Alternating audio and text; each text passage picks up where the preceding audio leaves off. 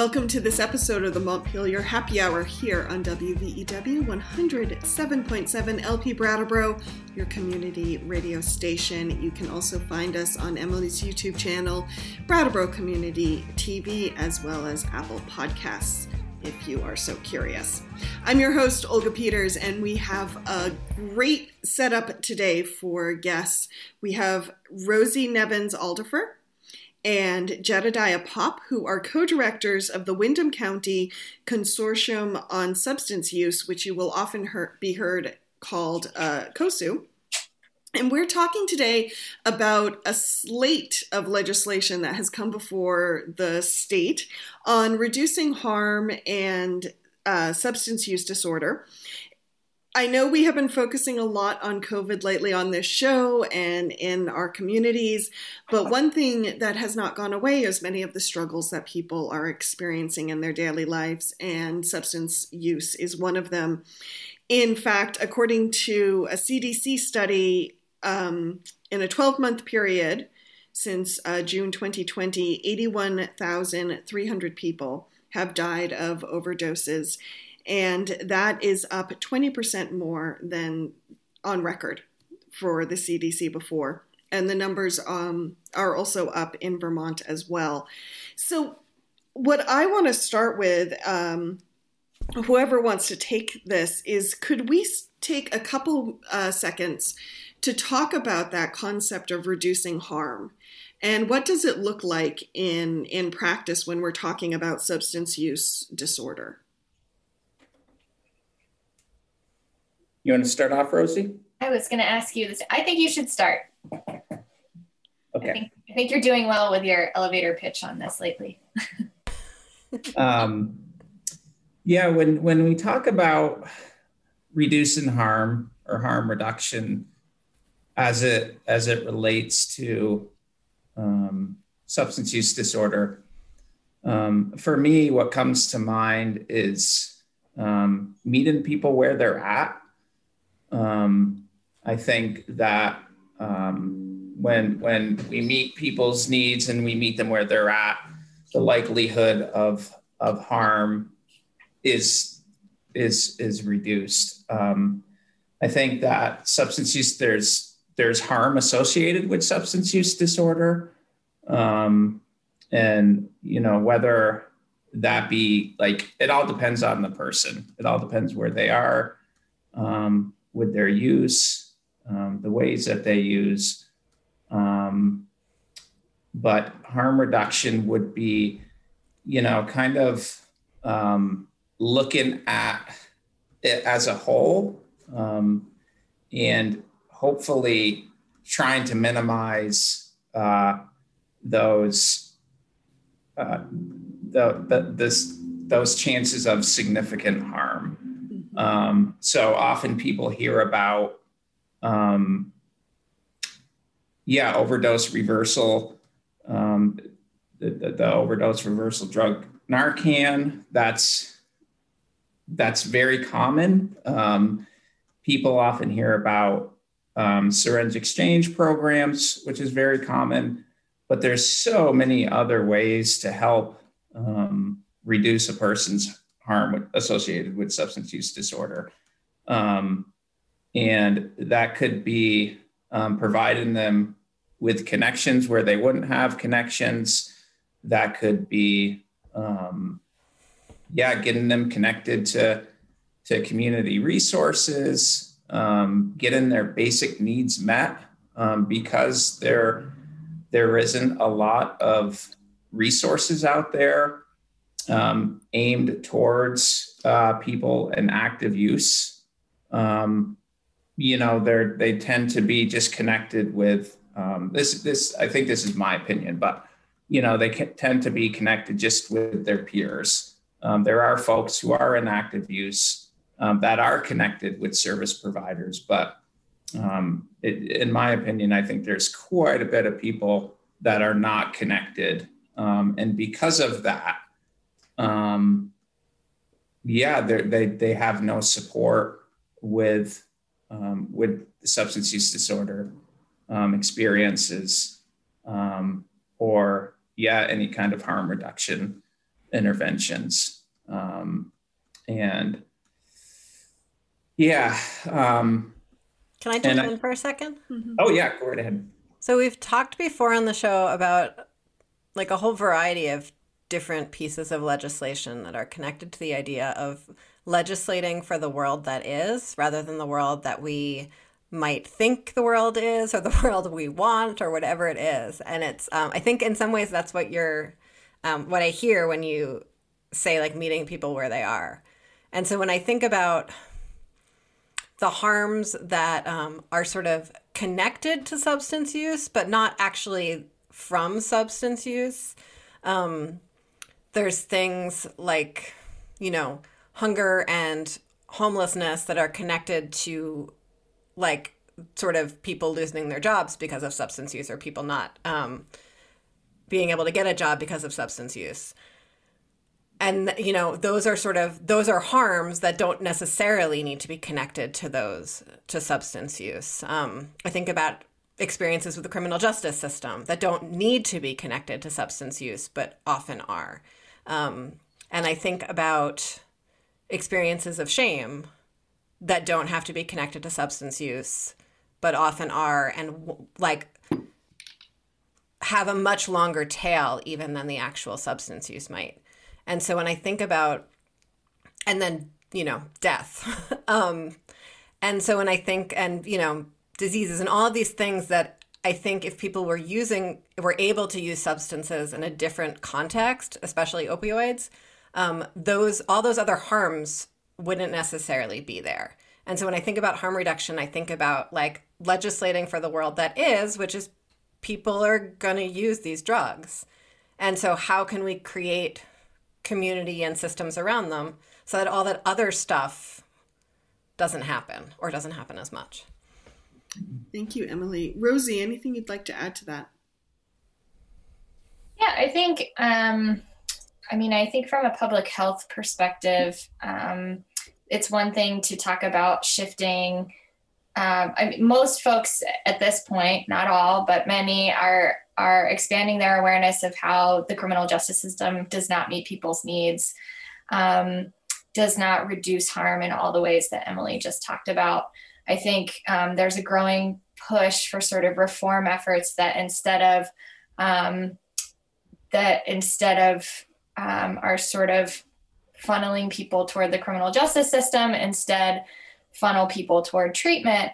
Um, and i think that the to to me the misstep there or the challenge is that funneling people and and taking away people's choice and autonomy um, no matter what system you are you are um, really making a choice for somebody else's life and putting them in um, causes harm in some way or another. And and the outcomes for forced treatment um, so for example programs that instead of putting somebody in prison say well you have to go to treatment and as long as you go to treatment um, you know then you won't have to go to prison.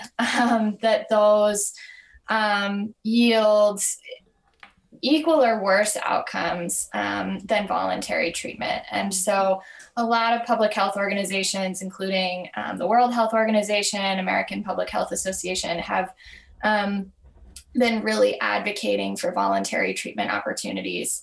Um, and I think that's where harm reduction comes in. And, and to what Jedediah was saying about meeting people where they're at.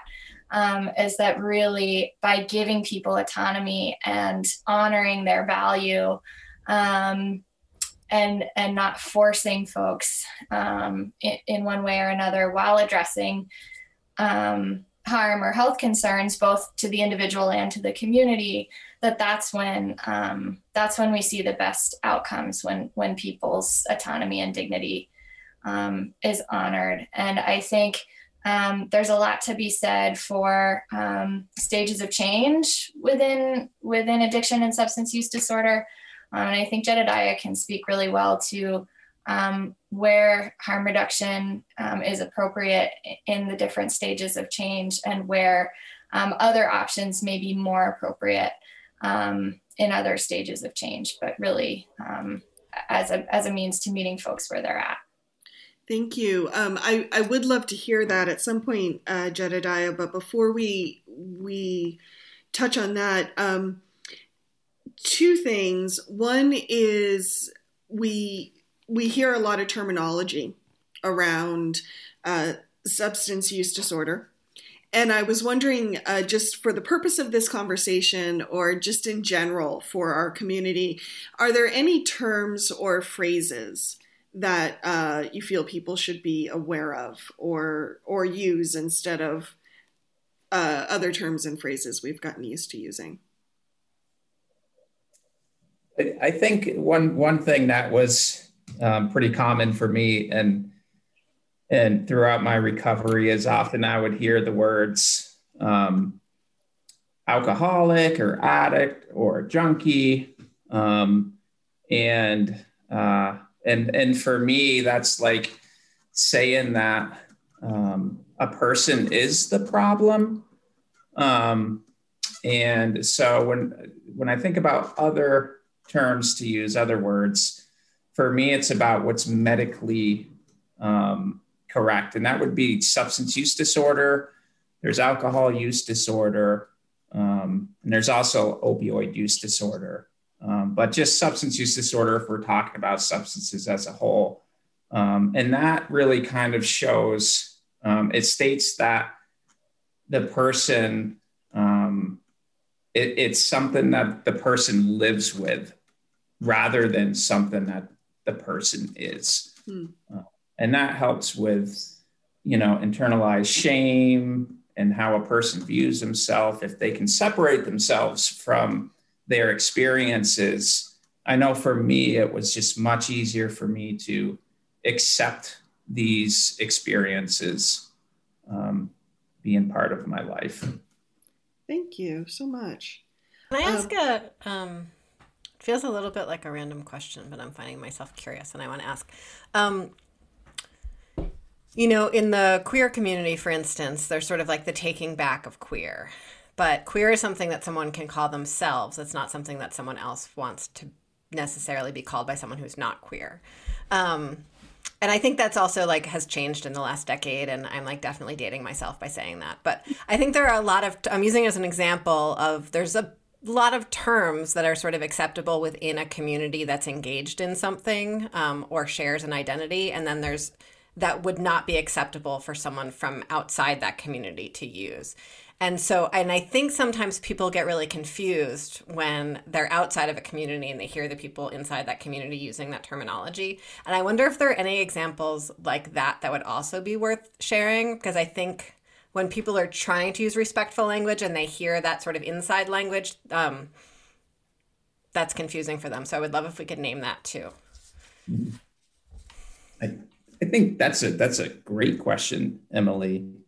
And I I, I know for me, um, if I hear people um, talking about you know using different language that that are inside that community, um, like you know, um, twelve step meetings, people will say, you know, my name's so and so, I'm an addict, I'm an alcoholic, and I think it's you know I if I still like to use substance use disorder um, but if I'm not sure, I'll ask the person what what is um, yeah what they would like, uh, what terms they would like to use. Um, I don't know if you have anything to share, Rosie, on that. No, I think that's a great answer. Um, and I do I do just wonder. It makes me think, Jedediah. Some some sometimes you talk about um, like the emphasis also like being related to the emphasis of um, like how much value is placed on recovery and how um, at, at, times that that can devalue the the experience and even the personhood and humanity of folks who are active in their use um, so i also wonder if this might be related to that a little bit too if you have any thoughts on that that just came to mind. Yeah i mean i i think so. I think it's related. Um, i think when we when we tend to, for me, from my perspective, I think, you know, we do put a lot of emphasis on people in recovery. And, and I think that devalues people who, you know, who, whose choice it is to, to continue to use or who just they're not able to make um, changes in their life due to all the other factors that play a role in substance use. Um, and and yeah I, I think that we we don't i think it's the people that are in those early stages of change that really need that respect and that really need that dignity. And we need to start putting emphasis on that. Um, yeah it's interesting as we've sorry opa do you oh no to... go ahead. Okay. Um as we have as i've been working with a few other people on developing legislation on this um when we think about engaging folks and inviting folks and involving folks and looking at the leadership of folks who have experience with substance use, all of the legislation talks often talks about folks who are in recovery as the people who get to speak. Um, mm-hmm. But that's that's a certain story. Um, yeah. And so it's really it's really interesting to try to it's even interesting to try to like imagine constructing legislation and what that might mean to my colleagues if folks were actively using and being sort of and their voices were listening to I were listened to. I think there would likely be some judgment there that would be really um, I would feel uncomfortable putting someone in a position to have to navigate that. Um, but I think it's an important thing. Um, and then there's also sort of the interesting legal liability of having someone sort of testify to government that they're actively using. mm But I think it's really important that when we develop any kind of public policy, you're really getting sort of that full spectrum of experience. Um, but it does seem like we do. We like only listen to the folks in recovery. Mm-hmm. Yeah, and and we really need to start listening to people who who are in active use, and in my opinion, you know, changing the ways in which that we do th- do things to help them feel more comfortable to share their experiences. Because even for me, um, you know, I'm I identify as a person that lives with substance use disorder, but it's been years since I've um, was using, and if I provide my lived experience on what it was like for me making you know those changes from pre-contemplation to contemplation to action to maintenance um, that things have changed a lot since since then and um, if we really want to create new policies that really help people, then we need to listen to the people who are living that right now. Um, because it, like I can kind of throw out ideas and come up with things on how to end, you know, homelessness and, you know, help meet everybody's needs, but it's not going to be as uh, um, beneficial. There's another mm-hmm. word I'm thinking of that I can't think of. Um, oh. But I also think there's an interesting, um, you know, when we even say someone who's in recovery, um, what is that? What does that mean? Is that someone who um, is taking some is in some sort of replacement therapy? Is that someone who's completely sober? Is that someone who like is there some period of time where you some, suddenly graduate into that? Or is there someone who's like living the real experience of sort of cycling through all of those things um, for however long? And i think that becomes really complicated definitionally and i imagine a place of like piles of judgment from even within the community of folks who have used. Yeah. We have um, about five minutes before we need to take a break, and I want to make sure we touch on, but uh, we'll spend the second half talking about the legislation. But I want to talk about stages of change, um, and and how maybe people have different needs at different points of that. If either Jedediah or Rosie could speak to that. Sure, um, and and Rosie, feel free to jump in if I forget anything. Um, I, yeah, the stages of change. Um, so pre-contemplation is where um, when we're referring to substance use disorder, because it can be, I mean, it can be associated with a lot of things that relate to change. But when we're referring to substance use disorder, pre-contemplation, it's the first stage. It's where a person is active and there's really no thoughts on wanting to make that change to stop in their use um, or there's just so many barriers um, that that are in that person's life. Um, and then after pre-contemplation, we have contemplation, which is where a person is thinking about it. They're like, well, I can see how this is damaging my life or how how it's creating some unhealthy situations. I probably should should stop my use, um, but I don't know how. Or I'm homeless and I, I won't be able to be in a safe space if I do stop. Um, and then comes action, um, which is where uh, a, a, person decides to take action. Like they'll go to treatment, um, they'll go to um, like medication assisted treatment, um, inpatient, outpatient, IOP, which is intensive outpatient program or partial hospitalization program. Um, and then there's maintenance where a person has stopped their use, or like you're just referring to, Emily, they um, identify that they are in recovery. Uh, you know, people from that live with opioid use disorder, you know, some people choose to smoke cannabis, and if they are um, saying that they're in recovery, then I think it's really important to to to honor that and to meet them where they're at, because that could be their version of recovery. Um, and then relapse or re- reoccurrence, return to use. Um, I guess return to use, if we're talking about good language to use, return to use is, um, or reoccurrence is good. Um, it can be part of that, the stages of change, um, which would bring somebody back over to either pre contemplation or contemplation. But yeah, in maintenance and action, and even contemplation stages of change, we have so many supports here in Vermont for that.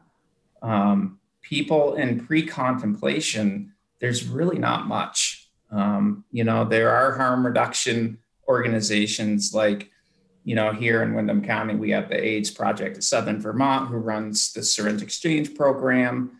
Um, and, and, there's other programs throughout Vermont, but there's, um, I mean, we're looking at the PIRE report from year and a half ago, two years ago. There's still people that identified there being barriers to, to, to seeking those resources. Um, so there really needs to be, we, we put a lot of emphasis on recovery, and so many people have done such great work to build the recovery community up um, here in Vermont and treatment. Um, but it's really, I, I, really feel like we need to strengthen our um, efforts into creating resources for people in pre-contemplation um, and honoring their choice. Um, Do I have to jump in, or I, I was just going to say, I think Jedediah, you and I were having a conversation a number of months ago, and you said, like, really simply, harm reduction is healthcare. Um, and I think that that's so so important when you're talking about providing resources um, for folks in a pre-contemplative state of change. We're not talking about necessarily trying to force folks into recovery. They're not ready for that. It's really about providing people what they need um, to take care of their own health care um, because healthcare for folks who are active in their use um, is like like really competent, relevant healthcare is nearly impossible to find um, and I think can make such a difference to set folks up later on to just have a lot more options and choices um, for what direction they want to move in their life. So, for and example, trust and trust, yeah. So, so the connection piece and the trust is one piece, and then there's like a very real, tangible. Um, like if somebody is is active in their use and doesn't have um, access to sterile syringes or um, or is experiencing um, a lot of, of like um, localized acute infections or is in need of wound care or um, is using is using injection practices um, that can cause vein damage long term and there's other options available that may cause less damage long term. Like you're setting folks up to be healthier which in turn supports it just gives people when we're healthy we have so many more choices about how we can live our lives. Um, recovery might might feel like more of a viable option down the road to folks or not but either way like it's just it's so much easier to, to kind of live your your life in the way that you want to. It's a privilege to have health.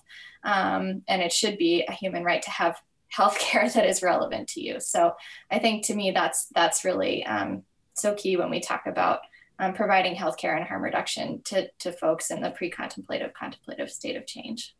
And to not, be, I don't want to be sort of the um, financially, fiscally minded, amoral politician here, but I think it's worth also naming yeah. that it is much less expensive to provide quality preventative care to people, no matter what is happening in their life, yes. than there is to provide further um, emergency department. Healthcare intervention it's constant like yeah it's huge cost like saving. even wound care like untreated wounds like you wind up with medication resistant infections, infections which is like really difficult yeah. for yeah. our hospital system just like as one teeny tiny example mm-hmm. um, so yeah there's sort of the moral argument there's the future argument there's the financial argument but in any case um, it's always yeah an important thing to do Mm-hmm. Well, and I'm glad you mentioned that, Emily, about long term, because one of the things I always see as a reporter is how often our systems are set up for emergencies and crises only, where mm-hmm. if you caught people before it was a big crisis, your efforts and and their trauma are are much more easier to to approach and and mm-hmm. hopefully um, help them solve. And we, so um, I know we're about to go to the break, but mm-hmm. just you know, I think it's this whole stages of change, the pre-contemplation, contemplation, action cycle, as well as this idea that you know providing healthcare at whatever stage of someone's life they're at. Those are all like well-known, um, important concepts in almost any area of public health you want to do or social emotional work you want to do. It's not something that's specific to opioid use. And yet somehow we always like we continue to have opioid use in this like very specific little bucket with a different set of morals and a different set of financials and a different like whole different healthcare system when in fact all of these other principles are fairly universal across systems. Mm-hmm. it's just healthcare Thank you. We have to go to break here on the Montpelier Happy Hour. We shall be back in a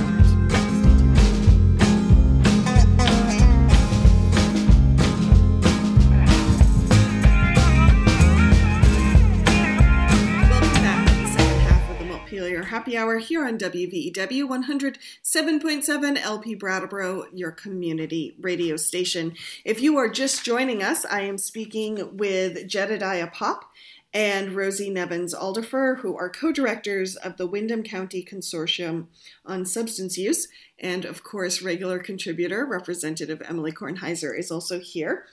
Emily, I would love if you could give us a summary of the ver- what seems to me numerous efforts before the at least the house right now dealing with things like decriminalization of substances and um, other recovery uh, legislation.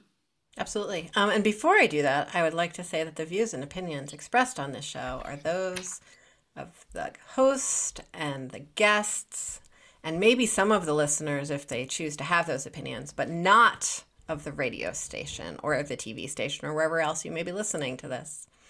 So, thank you. That disclaimer. And I also want to say, Jedediah and Rosie, you two have the nicest names, and your names go very well together. It's really just quite a pleasure to look at them on the screen um, and talk to both of you. So, I don't, you know, I wish I had written this down before we started, but however many years ago, Shumlin, um, you know, did this big, bold, opioid epidemic statement.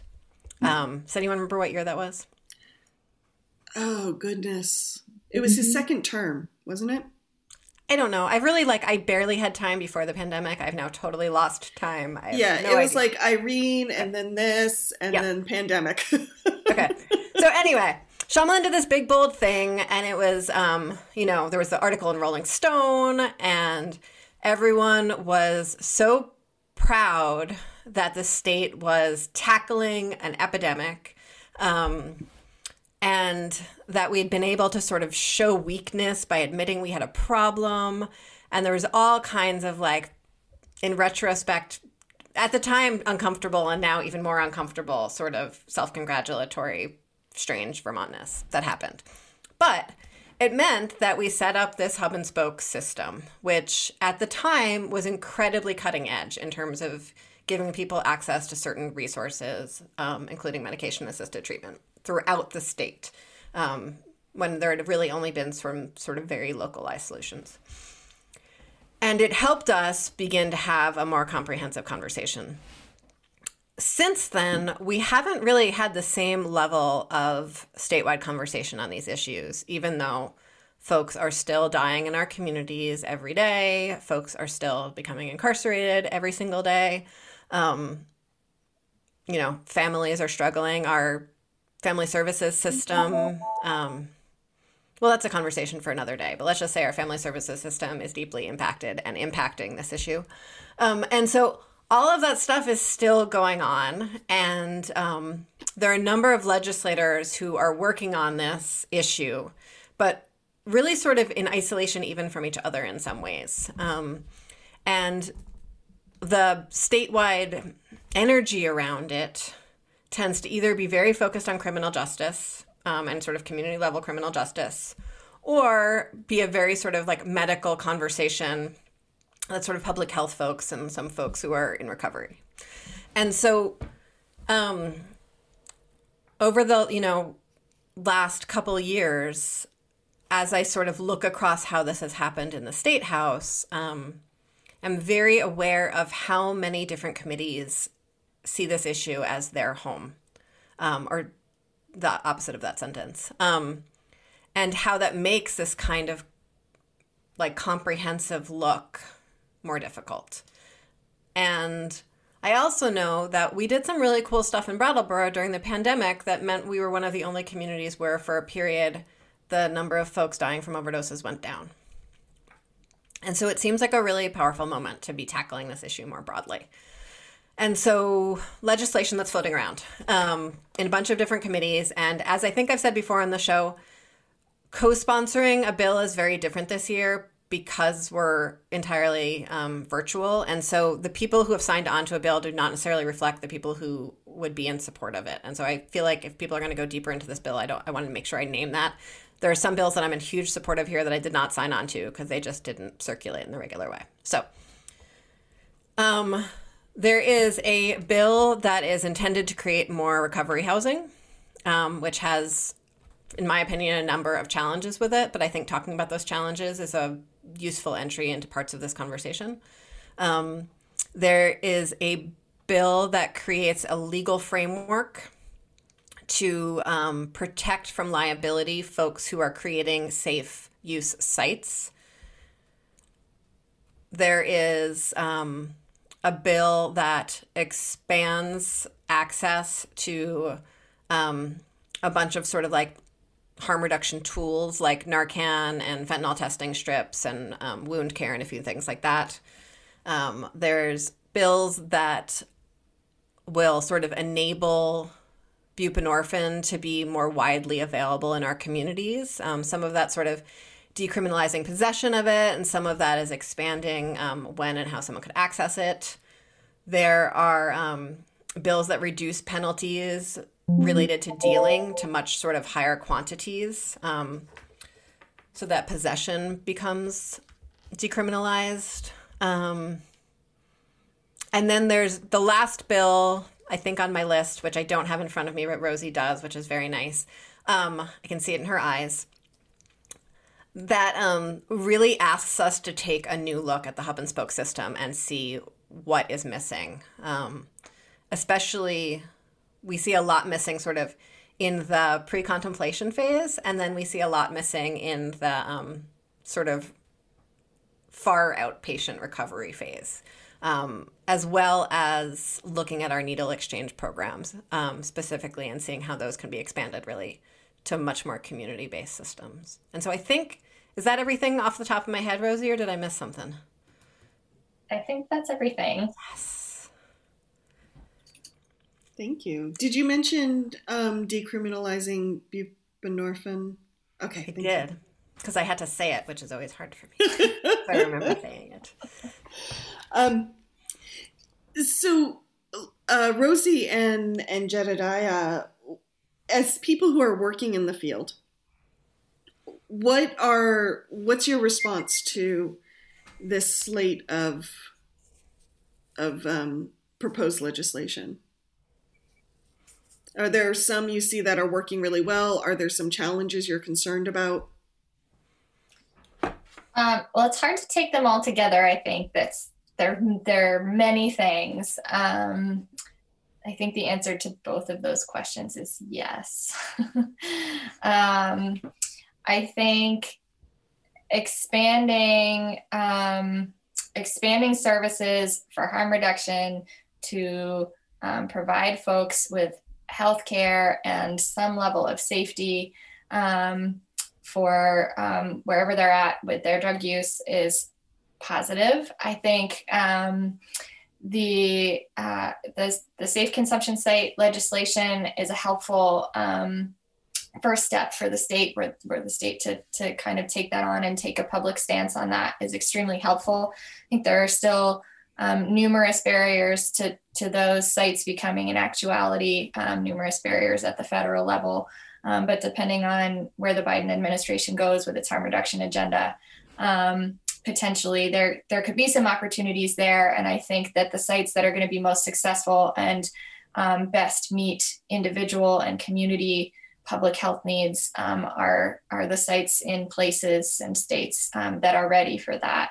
Um, and and ready and, and waiting for the federal government to kind of open up space. Um, and sorry, I can I comment on that, or do you want to have like litany, litany? Books back Whatever you want. I can match your litany, or we can go back and forth. Um, I think on that one in particular, because um, we introduced that bill knowing that this is still going to be oh, yeah. deeply difficult, difficult yeah. on a federal level, and so I think it's important for listeners to hear that the point in doing that is to as Rosie said, like start getting the community's head around what that would look like, what that would feel like, get us ready for that mm-hmm. if and when um, it's available at a federal level. And we do that in a bunch of different places in legislation. We have sort of a bunch of stuff set up in case Medicare got significantly mm-hmm. expanded. We have um, legislation set up for in case the feds decide to actually implement universal family medical leave insurance. So it's a it's a really important strategy for mm-hmm. lining up state vision and federal vision. Mm-hmm. Yeah, absolutely. And I think the other thing that I appreciate about that bill um, in particular, and, I, and it's it's elsewhere in the legislation too, is um, the language around consumption rather than just injection. Um, I think we get really focused on in, on injection as the only um, sort of individual and and public health challenge. Um, and I think that um, providing opportunity for for safe consumption of all kinds. Um, one really sees and hears and values the needs of the people who are most impacted, um, and also um, is just a much a much wiser public health strategy. So I appreciate that um, around those bills. I think.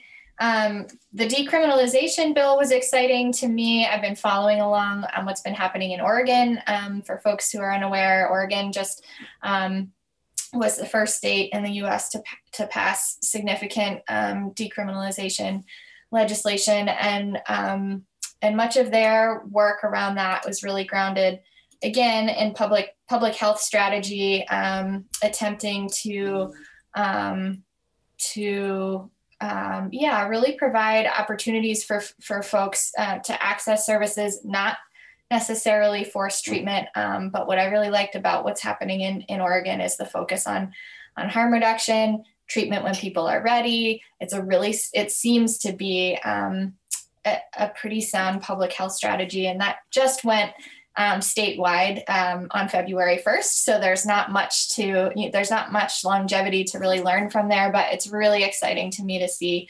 um, that Vermont could be moving in a similar, um, in a similar way. And there are international models for that. Um, and um, generally, the, the evidence that we have from places where this occurs elsewhere in the world is that public health outcomes are improved and um, use and crime and safety and all the things that people get nervous about when you talk about decriminalizing drugs um, actually haven't been seen to, to show a significant increase um, because it is a lot the actual criminalization of drug use causes a lot of the harm, not the use itself, which Emily spoke to earlier, I think, in a really eloquent way. So um, I could go on, but mm-hmm. there's specific things. I think one of the things that stood out that I'd like to hear from Jedediah from, uh, about is um, there is harm reduction language, I think, in, in almost all of the bills. Um, one of the places it was concerning to me was in the recovery housing bill.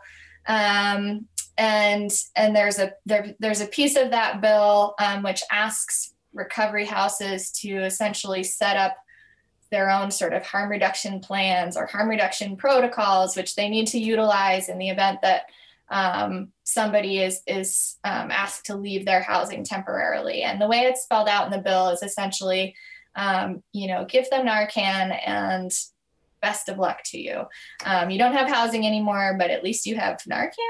Um, and for so- the record, you can't do Narcan to yourself, I don't think. Exactly. So, right. And so you're taking somebody out of a community where they have su- supports without housing on the street on their own um, and giving them a drug that has to be administered by somebody else. So, um, yeah, I guess I would love to hear, um, to the extent we haven't covered it already, but your thoughts on that, Jedediah, and what like more comprehensive harm reduction would look like, including um, how to how to meet people where they're at with a human centered approach um, and how to approach accountability within a community setting um, yeah in a, in a way that incorporates harm reduction and supports and i'm just going to jump in because i know both of you need to to leave at two.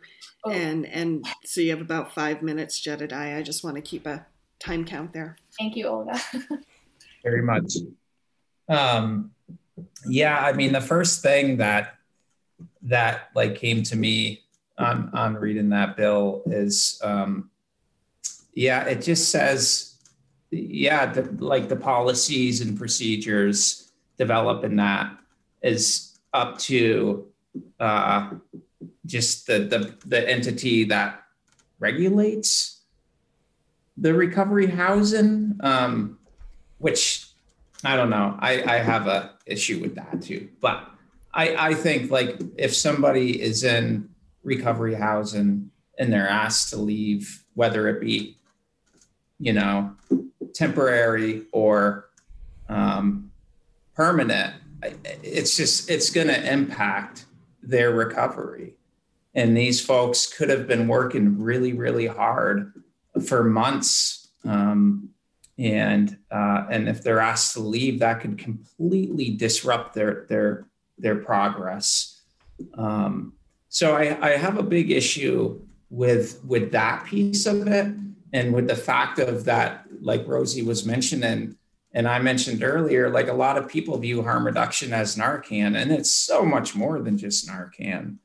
Um, and yeah, and, and in in this community um, it's really difficult to find somebody safe housing like that day or the following day. Or that month even sometimes. Yeah and then the bill you know it talks about you know having them housed somewhere else. And for me it, it, like the community um, having accountability on the community level. So whether that's a, a, a town a county a state or even just a recovery house um, would be ideal for me. Um, I think that you know if if the, the, the community or the house could help hold each other accountable um, to to those um, I hate the word rules, but uh, for the sake of time, I'll say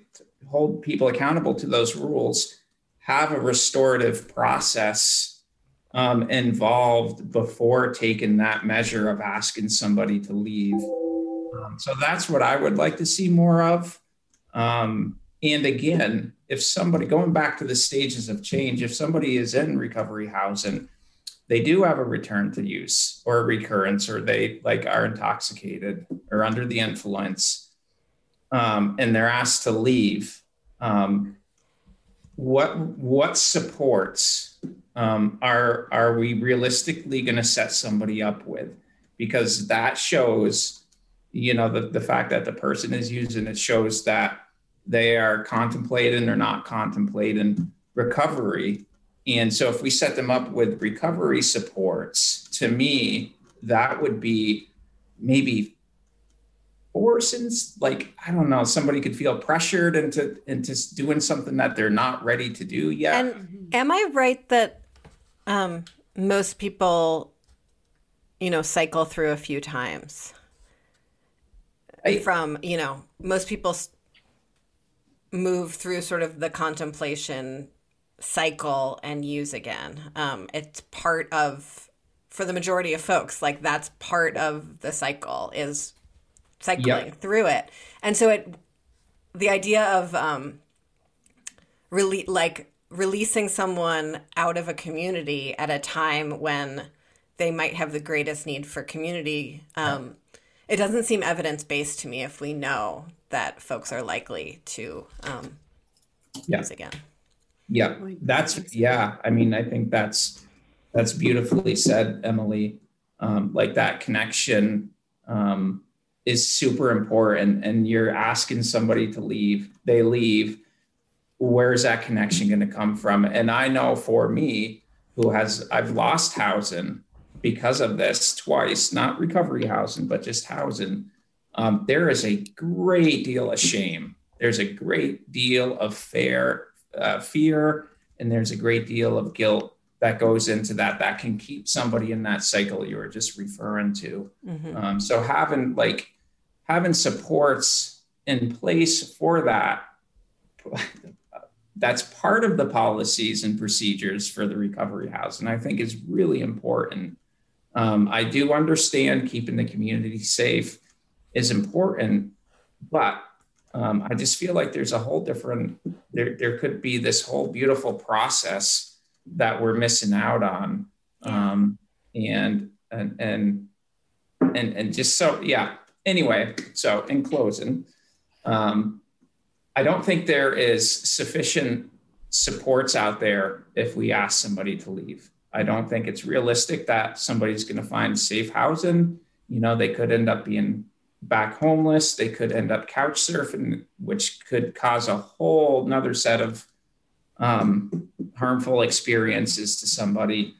Um, and yeah, and I'd I'd really like to see um, these ideas and, and these bills like go to a committee of people that are in active use, that are in recovery, um, yeah. and and the the majority is is made up of people with lived experiences, and they and they're the ones that can um, say this is good or this is crap. Um, I like that idea. And so as I, you know, I think we need to wrap up, but um, as we sort of start to try as a political body to look at all these bills in relationship to each other instead of in isolation, I'm hopeful that we can um, find a way of having that kind of meaningful and um, reflective conversation with folks who are using or have used.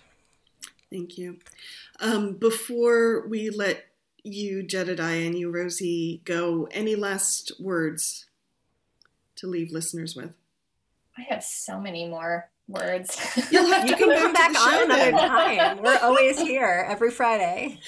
every Friday's the party. um, yeah, I think just just really what Jedediah said in terms of like centering the focus on on people impacted both in the broader conversation but in the bills themselves. Like even in the bill we were just talking about um, you know the, it lays out in the bill that the reason that somebody would be asked to leave essentially is because that their use could impact others others recovery. Um, in the home and yet it's the it's the recovery housing um, uh, management that makes that decision not the community so it's not based on community agreements on what the folks in the community need to feel safe um, and supported um, to me, it speaks very much of a corrections model. It feels mm-hmm. punitive.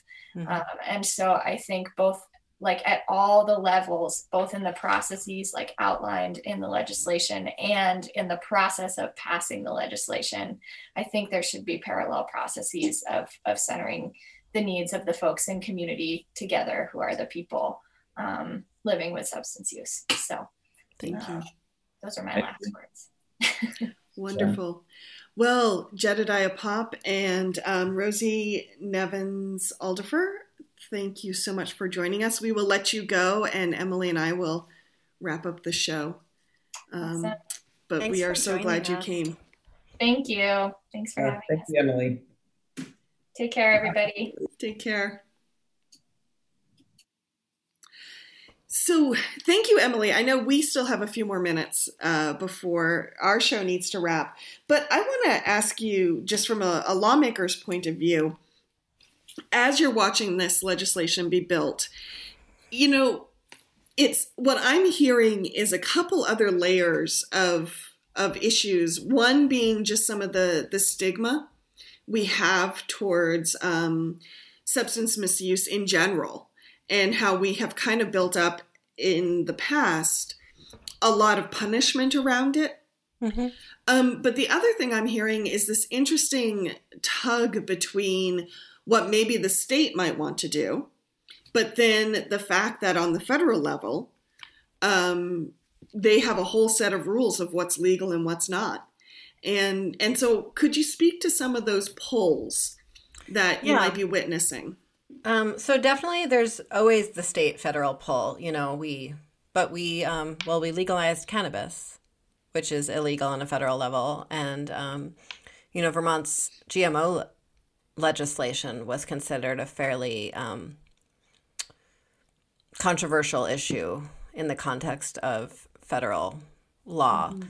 And so this isn't something that we, you know, there's always a tug. Um, interstate commerce is always a tug. Federal drug laws are always a tug. Um, and there's a bunch of other places that we're sort of always balancing those two things. And we've seen a lot of change happen across, you know, the history of America based on that tug. And I, you know, that's probably a show for another day. But so that's certainly there um, and it informs how we behave but it shouldn't entirely shape how we behave mm-hmm. and make decisions um, there's another tug around how we get information about the decisions that we make mm. And um, so how do we bring impacted folks into the conversation i think a lot of the time the folks who are really driving this conversation in vermont aren't necessarily people who have used, they're people who have lost loved ones. Very good point. Very good and point. that's a really different perspective to come from. Um, I think it's a really important perspective. Absolutely. Mm-hmm. And sometimes it brings um, a lot of understanding and a lot more sort of emphasis on this harm reduction because um, people have seen this more up close and personal. But it's not it's not the only story. And right. so it's really, really important to get the stories of folks who have worked with people who have used and folks who use themselves. And um, again, that sort of spectrum of people who are still using and folks who are in recovery and what recovery even means. And um, there's also a real dynamic around this issue in particular, which is something that happens, um, is the Chittenden County and non Chittenden County yeah. distinction. And I know that's an ongoing issue in Vermont um, around resource allocation. But this is different from resource allocation in some ways, um, in that, you know, Chittenden County being the big city is often thought of as the place that has the big city problems and the big city solutions. But um, opioids are not just a big city problem with, you know, big city solutions. It's something that we've seen across Vermont. Uh, well, and, if they were, let's face it, Vermont wouldn't have a problem at all because it's basically yes. no big cities. yes, yes. And so, um, you know, there's the story that if anyone saw the Hungry Heart for sort of what a very rural solution, um, more rural solution looks like in St. Albans. Um, but what happens in Brattleboro is different than what happens in either of those places by a long shot, um, mm-hmm. partly because of where we are geographically, partly because of um, how we're able to come together as a community often to have these conversations, partly because we have a really different health system. Um, because we have the retreat here and a hospital rather than just a hospital system, I think that changes a lot of things here. And so there's a real need within the legislature to sort of diversify this conversation um, outside of the Chittenden County Nexus, outside of the folks who's um, and on to sort of the folks who are most impacted, the ones who use and have used. And so that sort of those are some of the dynamics that I see playing out in these conversations. Mm, thank you for that. I really like what you said about sort of who's driving the conversation. Mm-hmm. Um, because I can also imagine that a lot of the folks who drive the conversation in the past, um, they've if they haven't lost a family member necessarily, they may be people who have been harmed by um, someone else's behavior uh, while they've been dealing with substance um, disorder, uh, substance use disorder. And yeah, I'm just really sitting with how different those conversations are, mm-hmm. how different those responses are, how different mm-hmm. those experiences are. And so, what is the solution if we want to bring more people into the conversation who maybe are actively using? How how do we do that and and still keep them safe when there's this cloak of criminality around it? Do you, do you see what I'm saying? Yeah, I um, you know, I am um really big fan of the working group and the study committee. Mm-hmm. Um, I know that's really unpopular, um, but I think to be able to have the slow, thoughtful work in an environment where people trust each other, it takes people being able to spend some time together and like you know learning what keep makes each other tick and make decisions together. And so I think that's really possible in um, a working group or a study committee or something like that. And I think that can be named explicitly in legislation who should be represented on that. Mm-hmm. Um, and often we say something like impacted communities, and we're not as clear as we might yeah. um, otherwise be. And so there's that that I think is really helpful um, and possible. I um, think also something that used to be much more popular in state government than it is now, that I think we've talked about before, is having divisions have um, advisory committees and statute. Yeah, right, right. Um, and so I think this is a place that some of that would be really helpful. And I, you know, see the Department of Mental Health um, experience and relationship with their advisory committee to be um, really helpful to me as a lawmaker. Um, because I think it's really hard for community members and advocates to get their head around the full sort of public policy scope of a singular conversation Mm. And so to have folks from impacted communities who are compensated and staffed to continue to focus on those issues, you know, over a period of time, I think can be really much more meaningful for everyone involved. So those are some ideas. But, you know, there's also the fact that like we need to f- fix representative democracy so more people can be representatives. That's also on the table.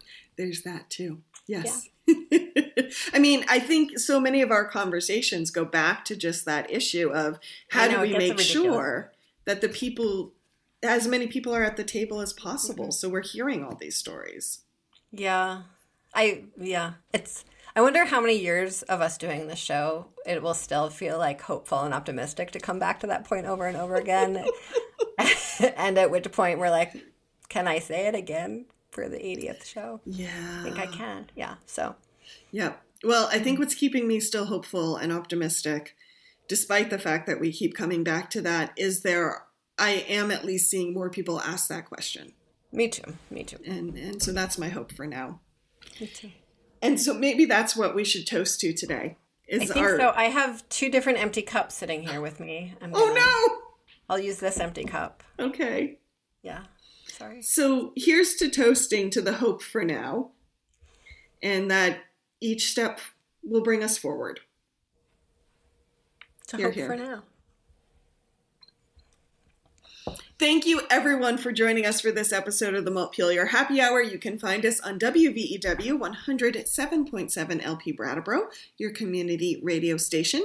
You can find us on the Montpelier Happy Hour Facebook page. I need my own cocktail this afternoon as well as Emily's YouTube page and Brattleboro Community Television. Emily, if people want to reach out to you, where they can they find you? The best place to find me is by going to emilykornheiser.org, where you can find a link to all of my social media accounts, my legislative email, my political email, my phone number, or join me every Saturday, not Saturday, join me every Sunday at 11 a.m. for my community conversation via Zoom. And you can find the information for that on my website as well. Take care. Have a great weekend, everyone.